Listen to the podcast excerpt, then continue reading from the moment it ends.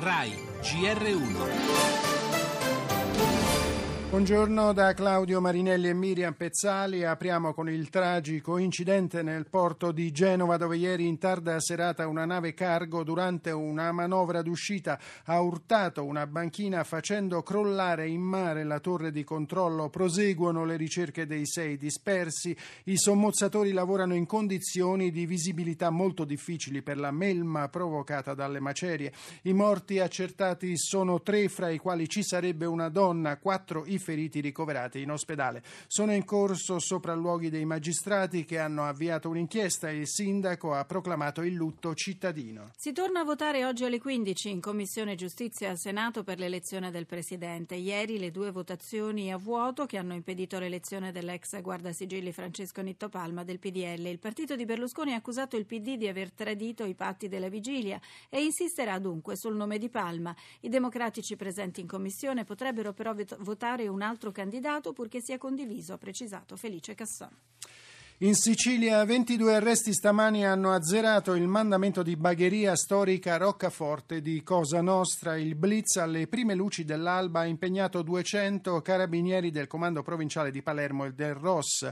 Tra le accuse quelle di associazione mafiosa, estorsione, scambio elettorale politico mafioso e traffico internazionale di droga. Disposti gli arresti domiciliari per Giovanni Santomauro, sindaco di Battipaglia in provincia di Salerno, l'operazione della direzione investigativa antimafia mafia di Napoli e Salerno riguarda appalti per diversi milioni di euro ottenuti in modo illecito da ditte legate al clan dei Casalesi. La misura cautelare è stata notificata anche a diversi funzionari comunali.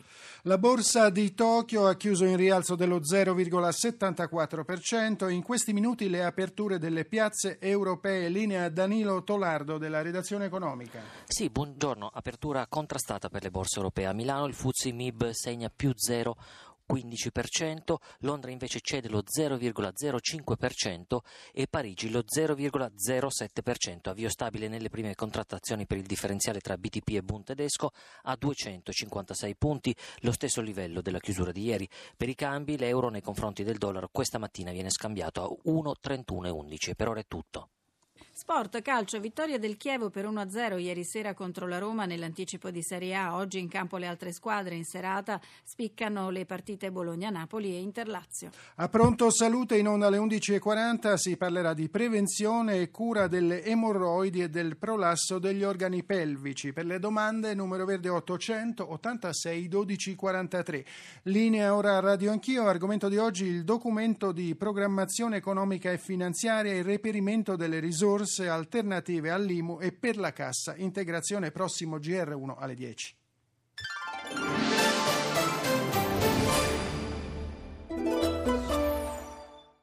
Allora vediamo.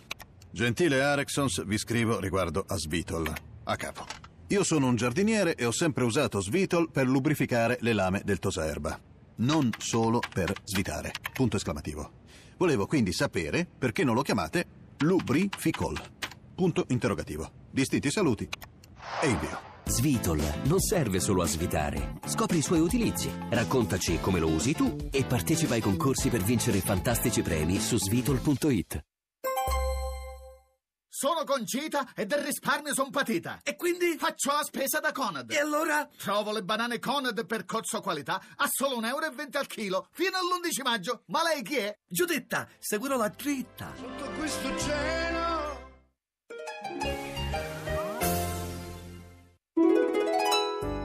acquario e pesci. Siete uno l'habitat naturale dell'altro. Ovunque vi troviate insieme, polo sud o tropici, siete una meraviglia per tutti. Acquario di Genova, l'emozione del mare ogni giorno.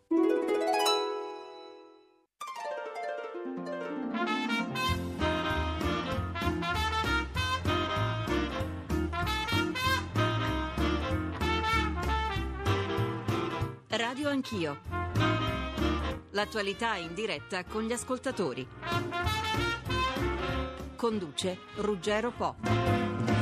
Il Parlamento discute e approva il documento di programmazione economica e finanziaria, un testo comunque destinato a essere rivisto, come ha sottolineato il ministro Saccomanni, non appena usciremo dalla procedura per deficit eccessivo. I tassi in calo aiutano con le conseguenti minori spese sugli interessi e c'è ottimismo sulla possibilità di reperire, senza manovre aggiuntive, quei 6-8 miliardi necessari per rifinanziare la cassa integrazione, compensare le mancate entrate IMU, scongiurare l'aumento dell'IVA a luglio. Da dove cominciare? Come mettere i comuni in condizione di non tagliare i servizi quando se ne occuperà il Consiglio dei Ministri? Ce lo facciamo dire nel corso della trasmissione dal sottosegretario all'economia Pierpaolo Baretta che è qui con noi ospite nei nostri studi. Buongiorno, buongiorno, buongiorno a voi. Quindi eh, telefonate, aiutatemi a fare eh, le domande, soprattutto quello che più sta a cuore a voi e al Paese, 800 05 0001. Molti gli ospiti che eh, si alterneranno in questa conversazione, stiamo aspettando il segretario generale della CGL Camusso al telefono, il sottosegretario allo sviluppo economico eh, Simona Vicari e eh, finestre avremo di aggiornamenti sulla tragedia di Genova fra poco. State quindi con noi. Onorevole Baretta, negli ultimi mesi della scorsa legislatura come deputato del PD, lei è stato relatore assieme a Renato Brunetta della legge di stabilità per dire che eh, un'esperienza di collaborazione positiva bipartisan lei l'ha già maturata. Ritiene che ci siano le condizioni per poter andare avanti ora che al governo su questioni così eh, delicate e anche potenzialmente divisive, come si dice oggi, senza particolari scossoni? Ma lo ritengo innanzitutto obbligato, una responsabilità che ci viene dalla, dalla drammaticità della crisi. I dati sono conosciuti ed è inutile ripeterli, ma non c'è dubbio che quello che viene richiesto al governo per la parte economica innanzitutto è tamponare immediatamente l'emorragia della, delle, dell'emergenza della crisi e eh, porre in atto misure che consentano una inversione di tendenza. C'è poi l'altra parte che il Presidente Letta ha annunciato, che è quella delle riforme eh, costituzionali e delle riforme della politica. Ma tornando all'economia non c'è dubbio, il governo non ha alternative. Eh, che sia nato un governo di questa composizione politica, lo sappiamo, è il risultato di, 20, di due mesi eh, di faticose ricerche di soluzioni diverse, ma insomma quello che premia in questo momento è l'urgenza di rispondere alle questioni economico-finanziarie. Credo che questo sia possibile.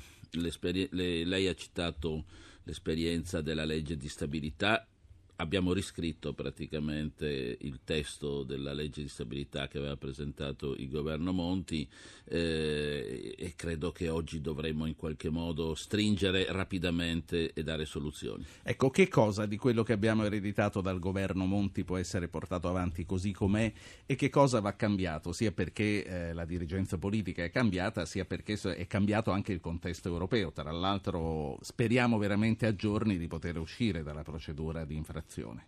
Noi ieri alle Camere abbiamo votato questo documento, questa risoluzione che eh, approva il documento di economia e finanza presentato dal governo Monti per la parte dei saldi ma invita il nuovo governo a riscriverlo per la parte programmatica.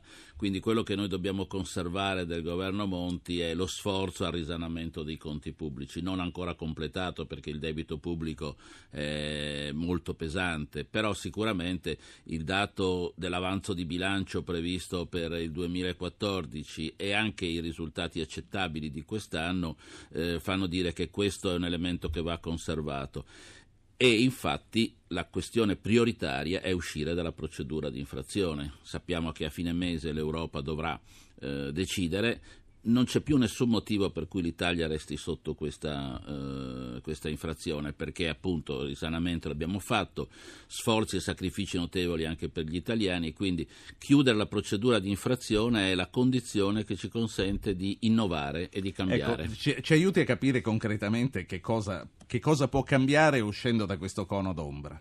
Beh, è come se oggi noi avessimo eh, fossimo a, agli scrutini e attendessimo se eh, il, l'Europa, che in questo caso è il professore, eh, il collegio dei docenti, ci rinvia ad ottobre o ci promuove rispetto alla buona condotta. La preside non è la Merkel, vero? No, la preside te- vuole essere la Merkel, ma noi dobbiamo, e questo è un elemento molto importante, ha fatto bene a dirlo, dobbiamo forzare invece su un'idea eh, di Europa dentro la quale anche la Germania è parte, eh, partner di tutti gli altri. Questo significa un cambio di politica economica. Quello che dobbiamo cambiare rispetto al governo eh, Monti e anche all'Unione Europea è una linea per la quale il solo rigore è la risposta a tutti i problemi. Si è visto che non è così, c'è un dibattito internazionale molto ampio, quindi oggi al rigore, alla salute dei conti pubblici va immediatamente, siamo già in ritardo, affiancate linee espansive, politiche espansive e politiche di sviluppo. Per fare questo ci vogliono i soldi, ecco perché è importante sì. non avere la pressione della... Ma voi economisti in un qualche momento ci avete creduto che il rigore fosse comunque la strada per uscire, poi i fatti hanno dimostrato che non era così o, o si capiva già che non si poteva andare avanti in questo senso? Ma dipende dalle culture economiche. Eh, io personalmente ho sempre pensato che le due cose dovessero andare insieme. Non ho mai pensato che senza risanamento e senza rigore andassimo da qualche parte. Quando si ha un debito pubblico di oltre il 120%, non bisogna nemmeno prendersela con la Merkel, c'è una parte dei problemi che sono nostri no? e dobbiamo risolverli.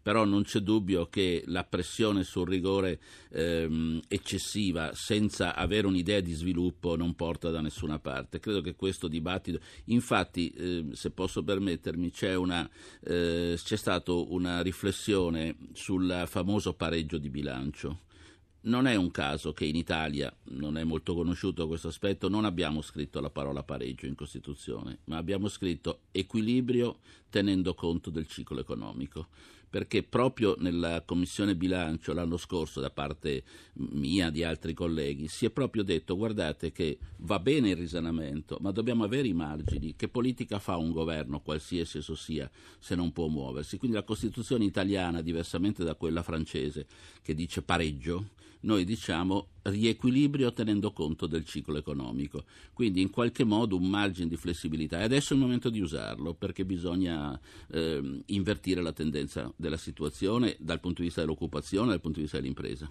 Sa, no, eh, questa domanda gliel'avevo fatta anche perché eh, 15 mesi fa tutti acclamavamo Monti, oggi lo rinneghiamo tutti, quindi volevo capire se erano cambiate le condizioni per valutare quello che si fece allora, se, se, se è successo qualcos'altro, insomma, e che cosa salva lei dell'opera di Monti e del suo governo? Io penso che mh, la lettura del, dell'anno del governo Monti sia divisa in due parti.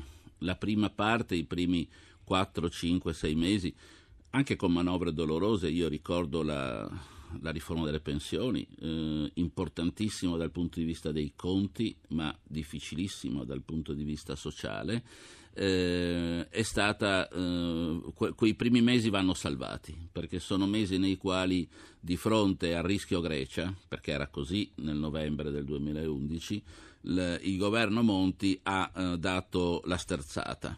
Dopo l'estate, mi permetto di dire forse perché incombeva già la fase politica preelettorale, dopo l'estate come se anche il governo avesse cominciato a slittare sui rulli e non a caso la, leg- la legge stabilità il Parlamento l'ha riscritta. Quindi questa distinzione temporale eh, è molto interessante perché fa capire che eh, si poteva fare di più. Nella, il Presidente Letta nella, alle Camere, nel suo intervento, ha citato eh, una risoluzione che la Commissione bilancio a giugno dello scorso anno fece, nella quale avvertiva il governo che era il momento di aprire un negoziato con l'Europa. Un negoziato, fatto un primo sterzata di risanamento, si diceva al governo caro governo, è il momento che tu adesso alzi un po' la voce con l'Europa, sempre dentro le regole, ma queste regole da sole non bastano più.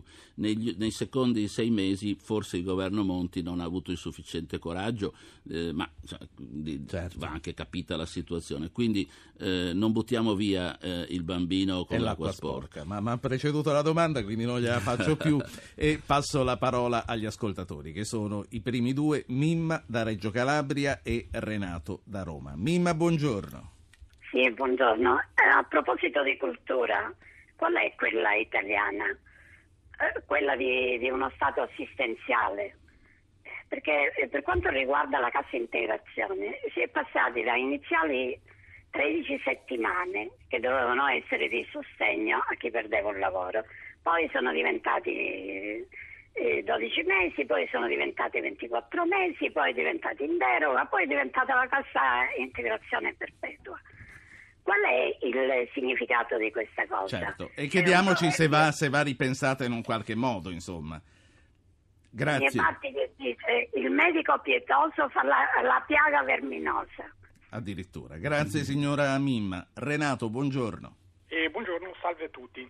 Volevo porre una domanda precisa eh, a fronte di risposte che non sento mai dare dai politici, ossia come intendono a lungo, un lungo processo di rivedere la produzione in Italia intesa come lavoro, cioè fabbriche che creano ricchezza perché per me non sono i call center o lavori di pubblica utilità o inutilità.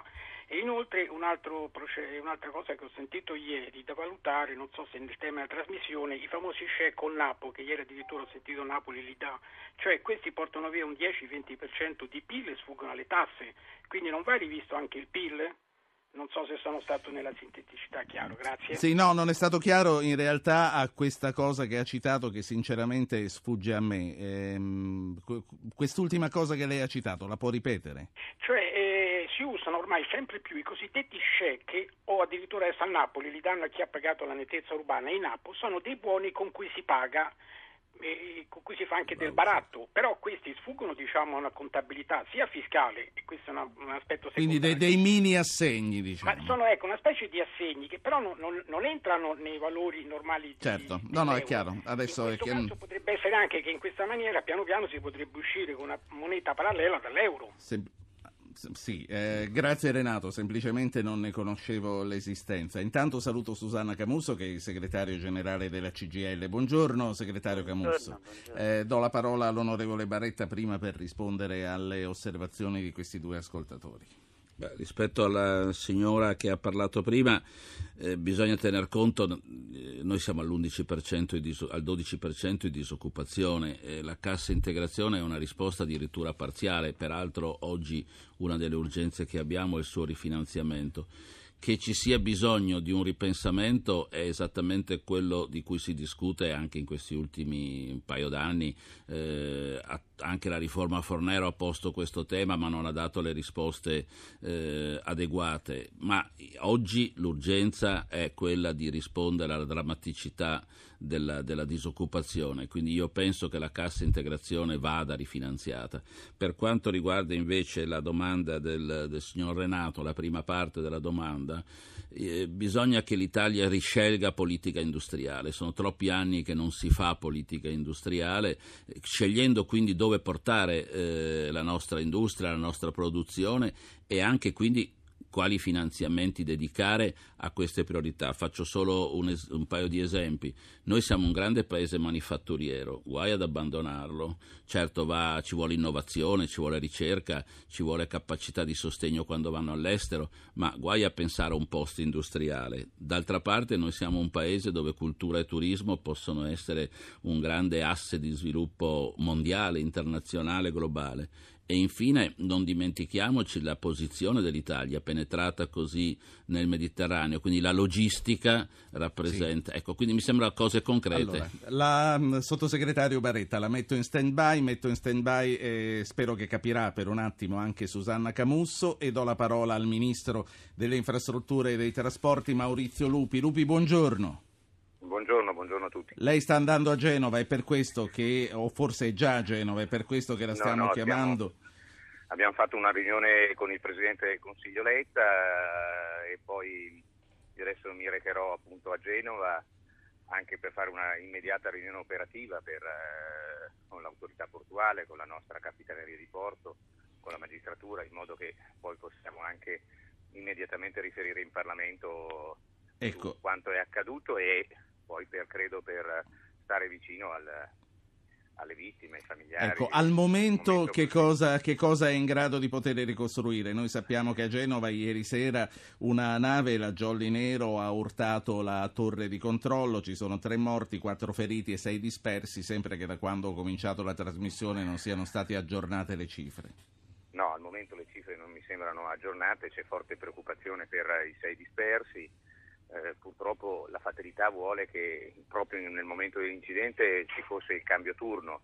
Noi facciamo turno 24 ore su 24 con eh, eh, l'ammiraglio, con la capitaneria di, di Porto e quindi c'erano un ufficiale e, e nove marinai in, in, quella torre. Da stanotte, quando ci siamo sentiti con il nostro ammiraglio, anche con il collega Orlando, eh, è inspiegabile, nel senso che il mare era calmo, non c'era nessuno, cioè è una cosa ovviamente che può essere solo, adesso lo vedremo con la magistratura, lo vedremo adesso in questa riunione operativa, legata al, o a una manovra errata oppure a un'avaria, queste cause le vedremo. Comunque a quanto sappiamo la nave poteva essere lì.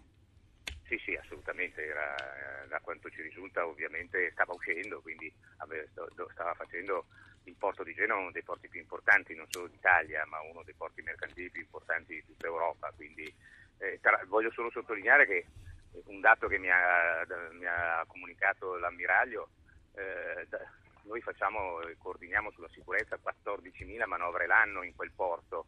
Eh, in quegli ultimi due anni e mezzo ovviamente il tutto si è svolto nella massima sicurezza e adesso ovviamente vorremmo ulteriormente capire perché eh, eh, è un fatto veramente che certo. ci ha lasciato tutti, tutti sorpresi. Naturalmente ci sarà tempo per gli approfondimenti, bene, bene, io credo che anche noi e... domani andremo, andremo, avanti su questo, eh, so che la Procura sta indagando per omicidio colposo, io la lascio partire naturalmente. Sì, guardi, questo è il momento di lavorare. L'impegno del governo, quale, quale mandato ha ricevuto dal Presidente Letta? Di fare un'immediato verifica, di riunire appunto, verrà come anche il capo dipartimento del Fumero e dei trasporti, eh, se tutte le, eh, le, condizioni di sicurezza sono state rispettate, quali sono state le cause. Eh, abbiamo a cuore, questo è il, il, eh, l'impegno del governo, da una parte lo sviluppo dei nostri porti, lo sviluppo delle nostre attività, ma contemporaneamente la sicurezza, la sicurezza nei porti, la sicurezza sul lavoro. Eh, c'erano anche tre civili ovviamente in quella torre, oltre ai dieci, ai dieci militari, e quindi voglio dire, buon vediamo, lavoro allora. Mi sembra che sia il momento di fare più che di parlare. Ministro Lupi, grazie. Maurizio Lupi è Ministro ai Trasporti.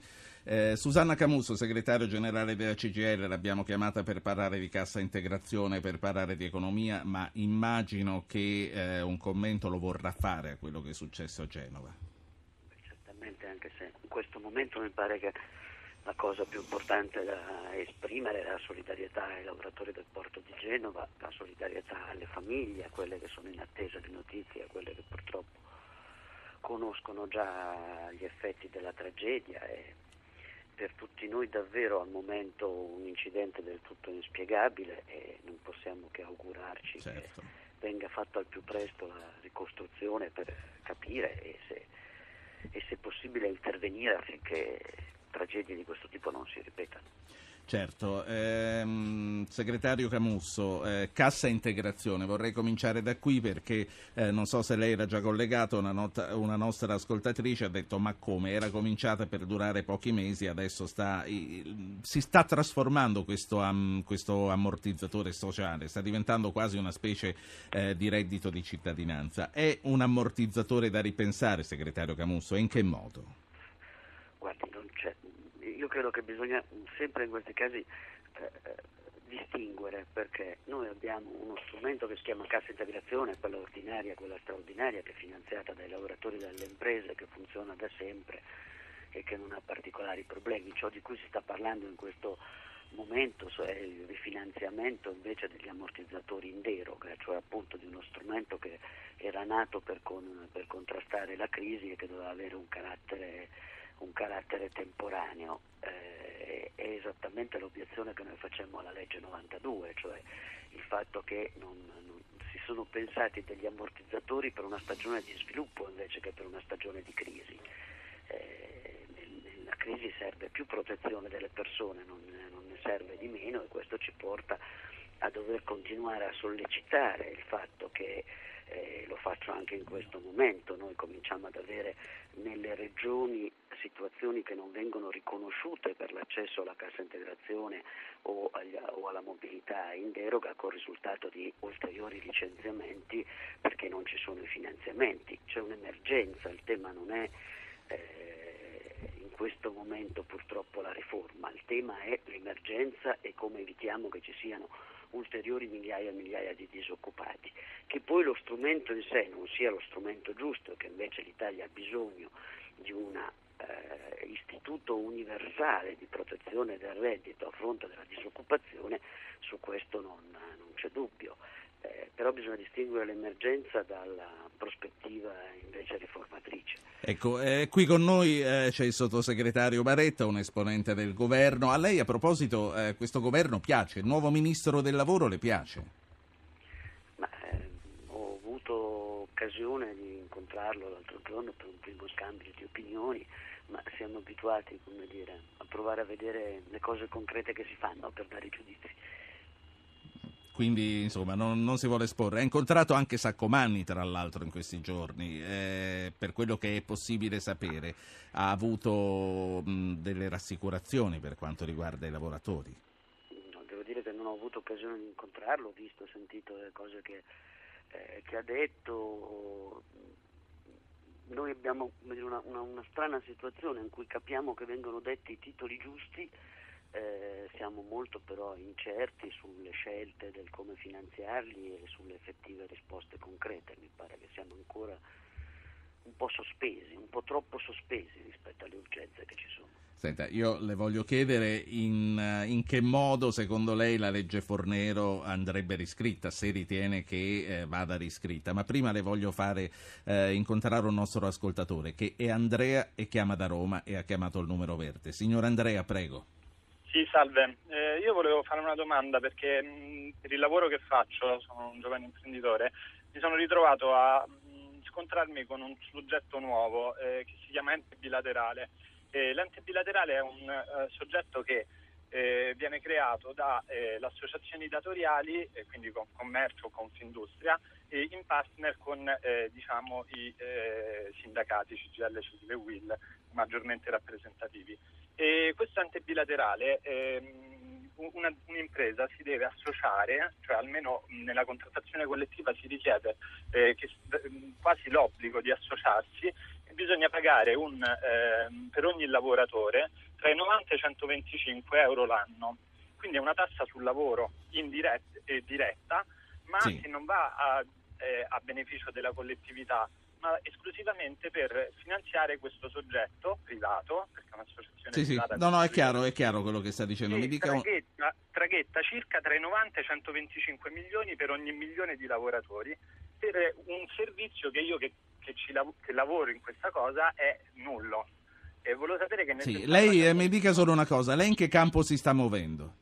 Io lavoro con l'apprendistato e con il nuovo contratto di apprendistato eh, sono abbastanza esperto rispetto a questo, è un contratto che secondo me è stato cambiato più volte e forse verrà ricambiato inutilmente perché negli ultimi dal 2006 c'era una legge, poi è stata riformata con la 167, adesso si, si, si vocifera che lo vorranno cambiare ancora, sì. sempre per per dare dei vantaggi eh, al, al, alla, al, eh, alle aziende che devono mandare obbligatoriamente. Quindi lei eh, ci dica, e poi la saluto, eh, qual è l'opinione che lei ha dell'apprendistato Io, oggi come previsto dalla legge Fornero?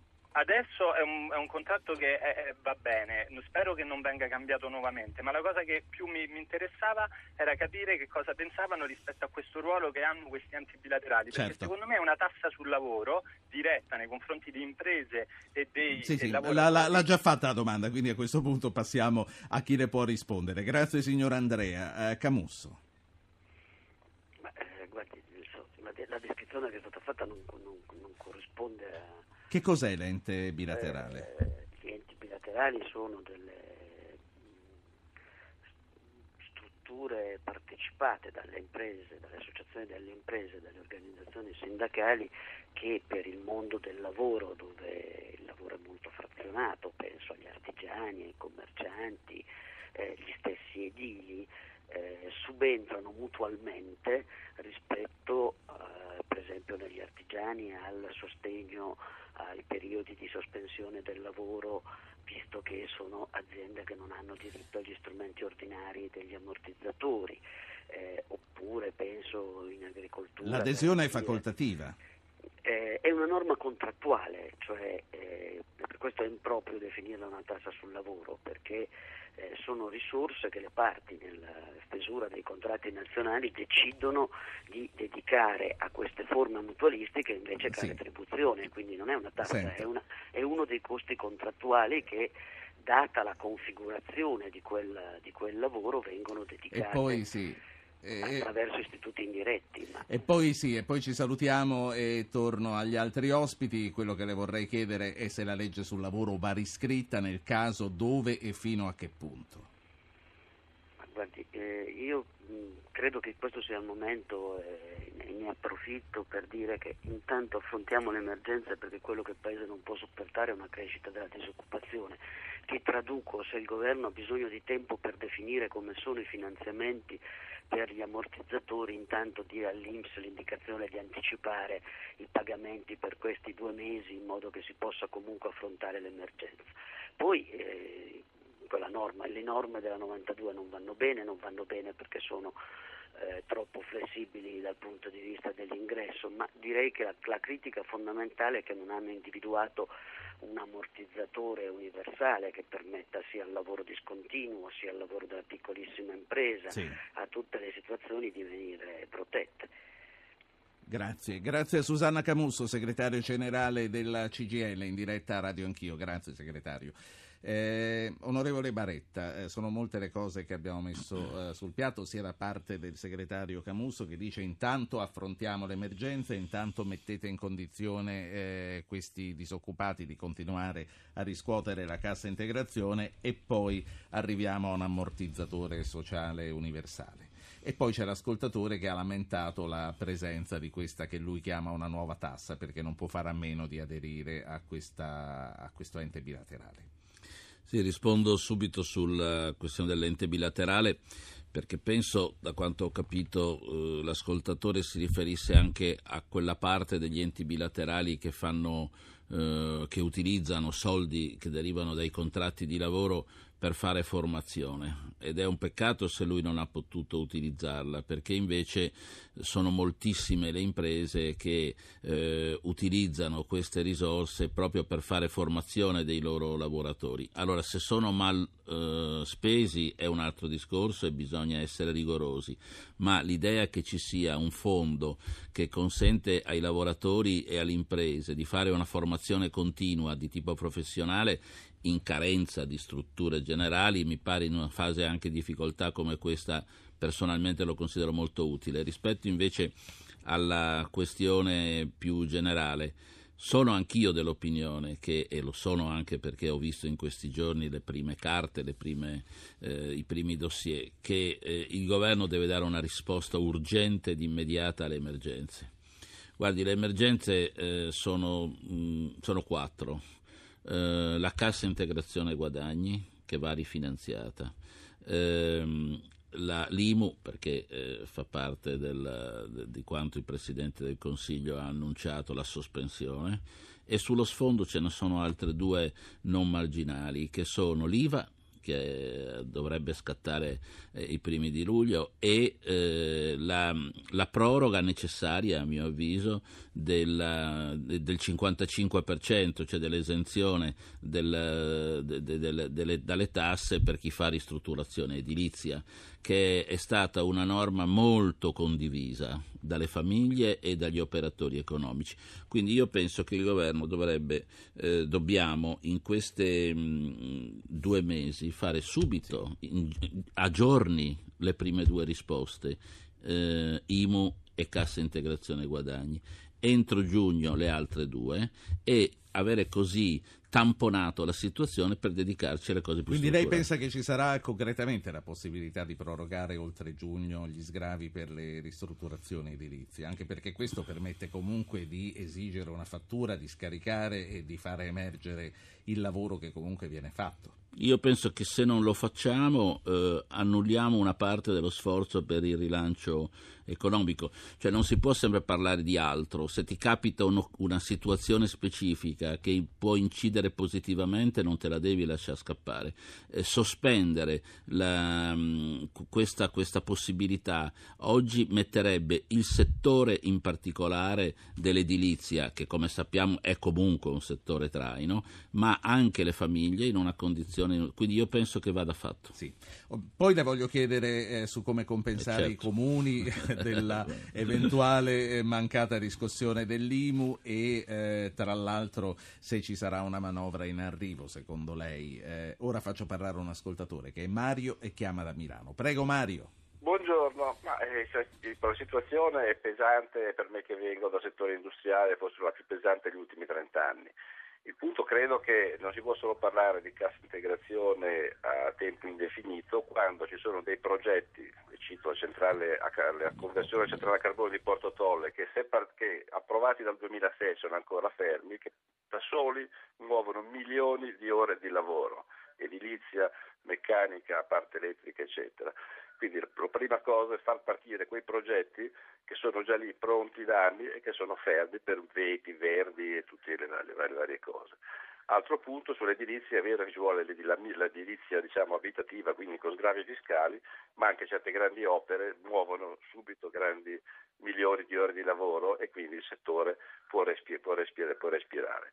Ultima cosa, in questo momento in cui io ho comprato un'auto nuova e non posso detrarmi l'IVA, anche qua eh, lo Stato paga molta cassa integrazione aiutando a detrarre l'IVA a sì. noi diciamo, privati cittadini anziché le imprese e si mette in moto un volano di, di, di, di lavoro e quindi alla fine bisogna fare il bilancio la somma algebrica tra, tra certo. quanto spende lo Stato in cassa integrazione. Quindi andare verso le grandi opere anche per superare l'emergenza. Tra l'altro vi annuncio in arrivo anche il sottosegretario allo sviluppo economico e questa sarà materia anche per lei oltre che per l'onorevole Baretta, sottosegretario all'economia. C'è un altro ascoltatore, Emilio da Massa. Signor Emilio, buongiorno. Buongiorno a lei, detto poi a tutti eh, gli ascoltatori. Prego. Le avevo mandato un fax per sapere, per fare un, un, paio di domande. Ho letto quel libro di Bagnai, eh, Il tramonto dell'euro. Uh, ho confrontato ogni singola tabella che questo autore riporta nel suo libro con le fonti ufficiali che lui cita e sono tutte vere. Allora, o mente Bagnai a, sì. a, e non mente perché le cifre sono quelle, o qualcuno non ci dice la verità su quello che è l'euro. Allora, uh, ci faccia un esempio così lo discutiamo. Ce ne faccia solo uno ah, di queste cose che lei ha potuto verificare. Esatto. Uh, uh, lo spread. Noi stiamo parlando di questo benedetto maledetto spread.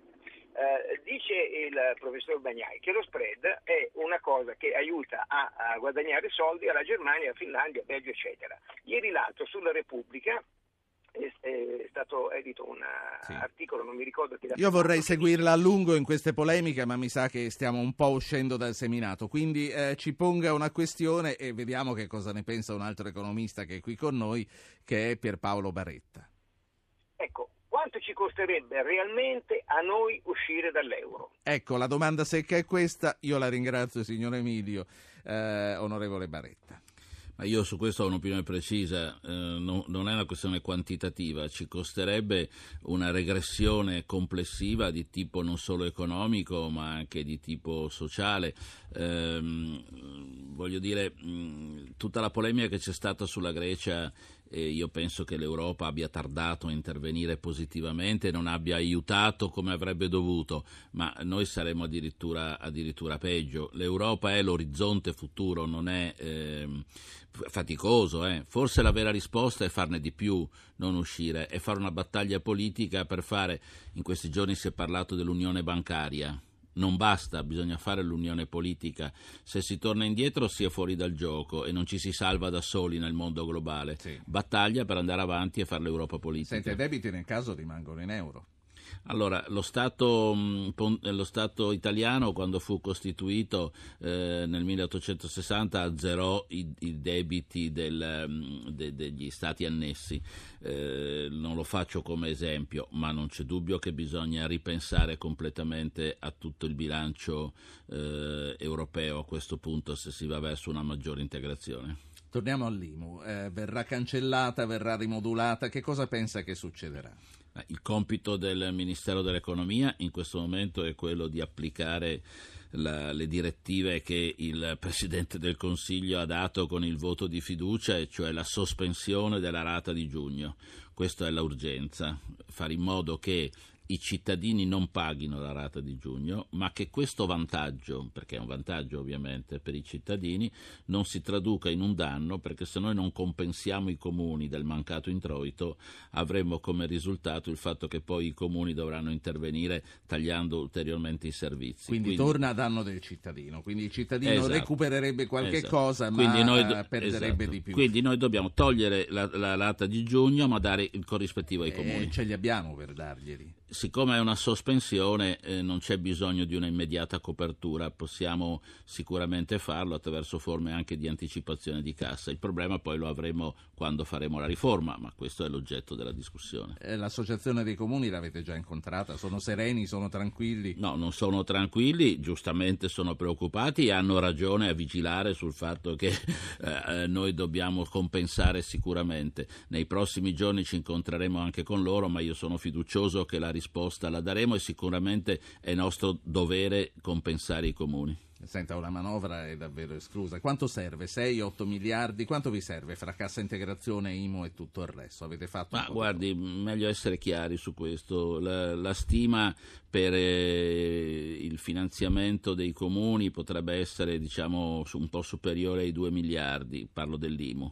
La cassa integrazione un miliardo, un miliardo e mezzo eh, ed è una cifra importante ma che può essere affrontata. Eh, poi dopodiché il nodo vero diventa l'IVA perché se, se si decide di sospenderla sono, 6, sono eh, 2 miliardi, se si decide sì. di togliere sono 4. Se procediamo con gli step che sto dicendo, prima queste due emergenze, poi le altre due, è possibile che non sia necessaria una manovra nel senso classico. In ogni caso non possiamo agire sulle tasse. Simona Vicari, buongiorno. Buongiorno. Simona Vicari è sottosegretario allo sviluppo economico. Eh, onorevole, sono molti i dossier e le vertenze che avete ereditato dal precedente governo Monti-Passera, diciamo nel suo caso, dal Polo Sardo a Taranto, Termini Merese e poi tutto il resto. C'è qualcosa da cambiare nel modo in cui portare avanti il lavoro? Mm, un pochetto sì, nel senso che dobbiamo certamente eh, fare più presto rispetto a quanto si è fatto fino a questo momento, essere tutti concentrati su, sui tempi che non possiamo assolutamente dilazionare e con l'approvazione del DEF che ieri è avvenuta, della, della manovra economica e finanziaria che è avvenuta anche da parte del Senato, abbiamo posto fine al periodo dell'austerity e quindi da questo momento, lo dice anche il documento, si cambia e si investe tutto sulla crescita tutto sulla crescita significa eh, riprendere alcune questioni che eh, sono state dibattute in questo ultimo periodo, eh, troppo dibattute e poco fatte, il riferimento è alla sospensione totale definitiva, il superamento quindi dell'IMU, al eh, taglio dell'aumento dell'IVA che è previsto nel mese di luglio, questo non può essere assolutamente sì. previsto, e poi investire tutto sulla crescita con investimenti legati al credito alle imprese e alle famiglie, in particolar modo alla detassazione delle assunzioni, delle neassunzioni per i giovani nelle ecco. imprese tutto questo si ci sta lavorando, io credo che anche le risorse, soprattutto puntando molto su un aumento della riduzione della spesa pubblica, eh, è possibile farlo, quindi queste inversioni. Sì. Eh, fuori dall'austerity, dice eh, Simona Vicari, eh, siamo fuori, bisogna ricominciare. Senta, onorevole, intanto mi dispiace non averla potuta avere in studio con noi insieme anche col suo collega Baretta, sarebbe stato eh, bello questo confronto. Se volete io sono disponibile, ma proprio oggi avevo una votazione Lo in aula so. che adesso devo fare alle 10 e non, posso, non potevo. Lo so, guardi, già da domani l'invito è, Ah, è ah. aperto, ma eh, quello che comunque era una premessa per dire che non ha potuto ascoltare quello che ci diceva il nostro ascoltatore ascoltatore Mario da Milano ed è una considerazione che non ho dimenticato, non ho lasciato cadere, ma aspettavo lei per rispondere. Lui dice: State parlando di cassa integrazione, state parlando di rifinanziamento, ma date lavoro, fate le grandi opere pubbliche, eh, ricominciate veramente a fare girare l'economia, a creare posti di lavoro in questo senso. Sarà possibile o, um, o crede che i lacci e lacciuoli restino tanti e possano diventare degli ostacoli insuperabili? Guardi, noi ci siamo per questo. Adesso io non voglio vendere ciò che non è, non voglio vendere fumo, però eh, il governo Letta-Alfano eh, nasce eh, per questo. anche la, la, tipologia della squadra di governo, no? di persone che comunque si devono ritrovare insieme anche se da posizioni politiche contrapposte, ma non sono posizioni contrapposte ideologiche, sono, su alcune cose la pensiamo tutti allo stesso modo e quindi ehm, come qualcosa che nasce eh, i, primi, i, primi, i, primi, tempi chiedo soltanto di farci lavorare, di avere fiducia perché noi siamo stati chiamati assolutamente per questo. I lacci e lacciuoli di cui faceva riferimento che è una delle questioni fondamentali anche di questo governo è certamente uno dei, degli obiettivi che anche io personalmente come Ministero ne ho parlato ieri proprio proprio col Ministro, cercheremo di eh, attuare. Il riferimento è a tutta la burocrazia opprimente e ossessiva che hanno le imprese. E che tiene fuori lontani gli investitori, eh, come sappiamo. Assolutamente quello... sì, stiamo lavorando anche su questo per abolire tutte le autorizzazioni e lavorare realmente sul, sì. sul controllo ex post. Questo noi vogliamo farlo, cercheremo di farlo, io sono convinta che ci riusciremo dateci un po' di tempo per lavorare. Sentite, eh, Vicari, Baretta, eh, vi sottopongo due ascoltatori. Una è una mail e la leggo io. Scrive: Sono Andrea dalla provincia di Bergamo. Conosco molta gente che qui ha perso il lavoro alla fine dello scorso anno e anche all'inizio del 2013. Essendo la vecchia indennità di disoccupazione e la nuova ASPI per quest'anno di otto mesi di durata, non sarebbe il caso di aumentare di eh, indennità anche solo temporaneamente per quest'anno? Molta gente ha indennità in scadenza ed è molto preoccupata. È quello poi eh, di cui stiamo discutendo anche parlando del rifinanziamento della cassa integrazione. Giorgio da Milano quello che deve dire invece ce lo dice di persona. Giorgio, a lei. Buongiorno, grazie per avermi chiamato. Io mi ripeto un po', ma mi sembra che il problema dell'Italia in questo momento sia incentrato esclusivamente sul togliere o non togliere quella dannata stupidaggine dell'IMU. Stupidaggine nel senso di volerla togliere, perché nel doverla lasciare è importantissima, visto che serve ai comuni per dare i servizi e evitare aumenti dell'addizionale IRPEF.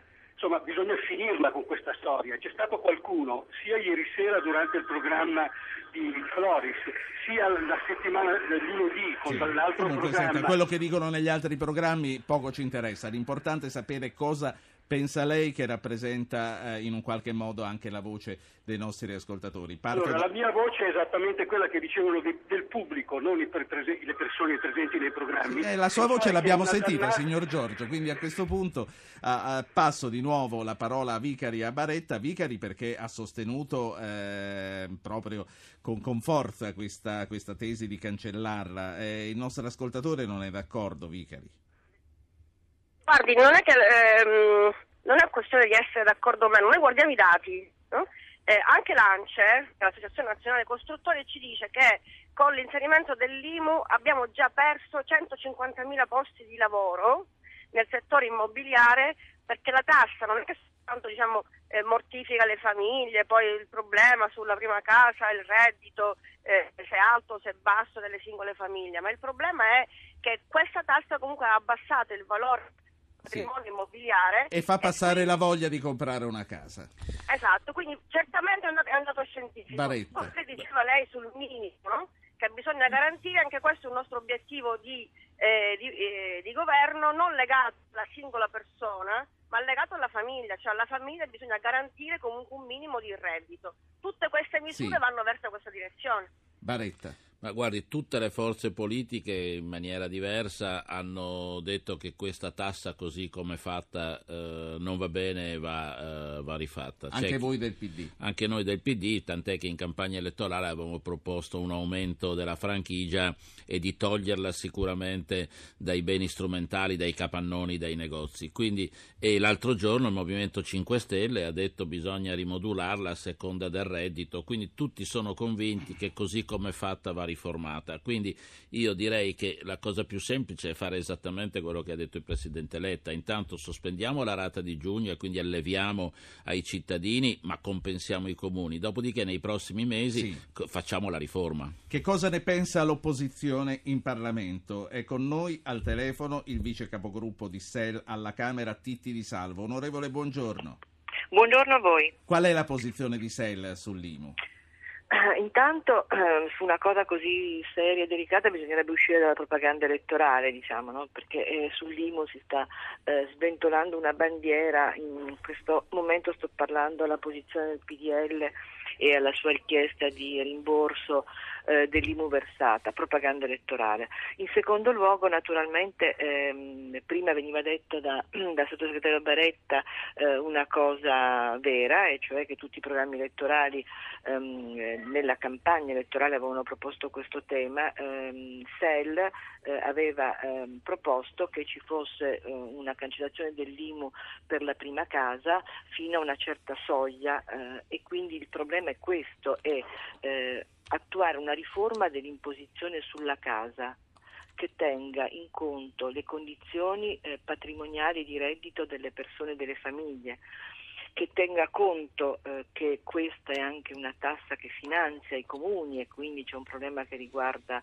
ehm, le risorse che vanno comunque date ai comuni sì. e che vanno trovate, che tenga ci conto diceva Baretta però, che ci sono altre, comunque i soldi. Eccoci, che tenga anche conto di altre due cose che vengono meno spesso citate. Uno, c'è un tema che riguarda l'autonomia impositiva eh, degli enti locali. Io mh, avanzo qualche dubbio che eh, nella riforma dell'IVO non si debba tenere presente questa cosa, cioè bisognerebbe anche far scegliere i comuni come diciamo, ristrutturare eh, questa, mh, mm, questa, imposizione. E eh, l'ultima cosa che eh, vorrei sottolineare è questo, non si può decontestualizzare i ragionamenti dalla situazione data, quindi al di là del fatto di aver detto che sì, bisogna riformare l'imposizione della casa, che non è giusto che le famiglie che hanno quelle condizioni paghino sulla prima casa una tassa, c'è però un tema di priorità.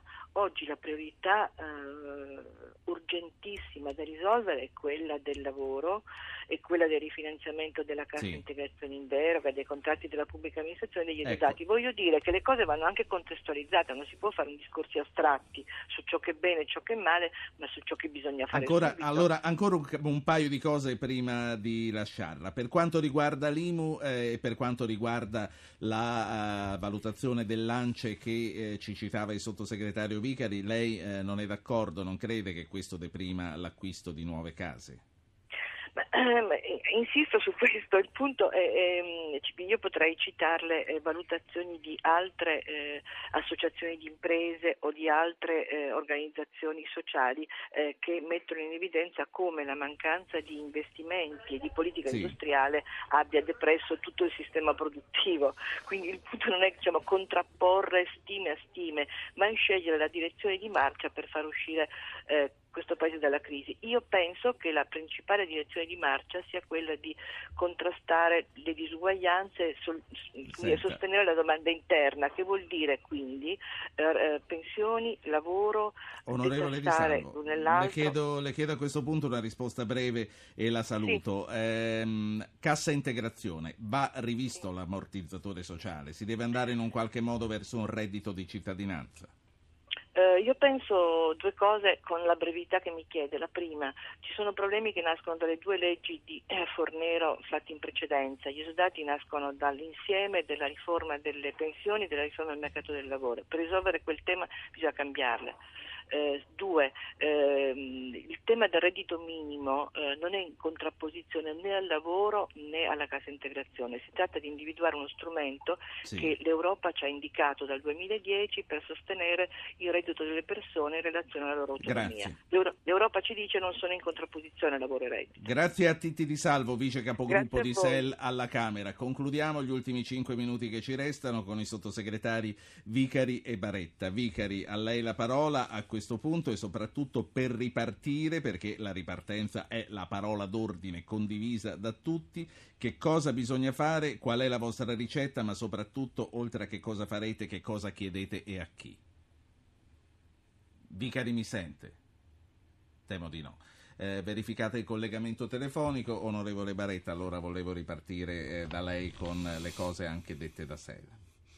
Ma mi sembra che una osservazione che ha fatto l'onorevole Di Salvo vada presa eh, seriamente subito, quando lei ha detto nella riscrittura della riforma eh, coinvolgiamo i comuni e diamogli spazio eh, di autonomia decisionale.